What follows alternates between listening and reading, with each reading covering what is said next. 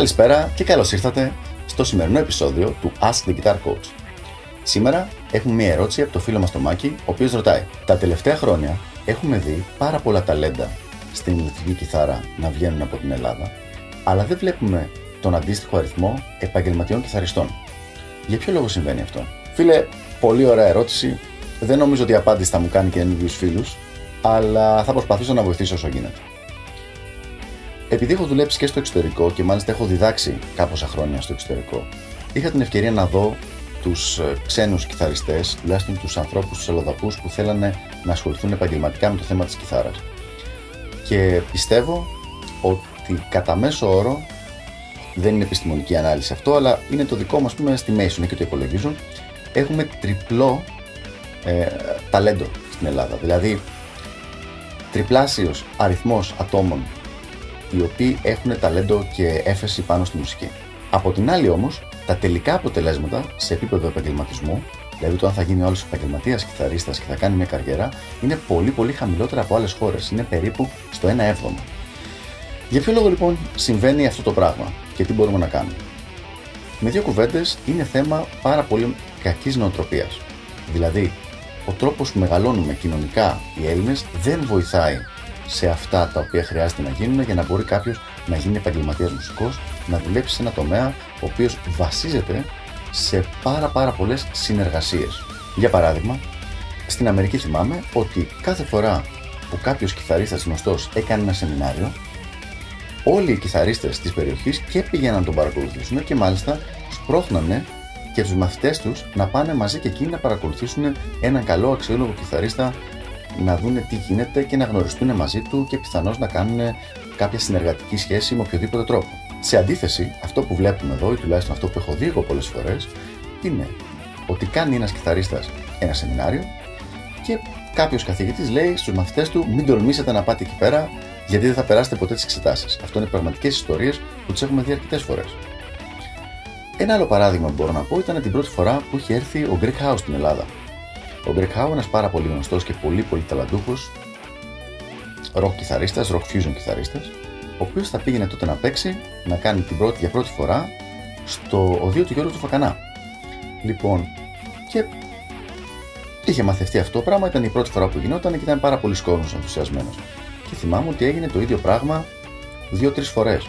Όπου καλό κάποιον γνωστό μου, έλα φίλε, θες να πάμε εκεί που παίζει ο Greg Howe; Πω πω, ο Greg Howe θα παίξει φανταστικό τέλειο επιτέλους. Περίμενα 20 χρόνια να τον δω, είναι ο αγαπημένος μου κιθαρίστας. Μου λέει να πάμε, να πάμε. Πώς είναι το ειστήριο, ξέρω εγώ 15 ευρώ. Φανταστικά να πάμε.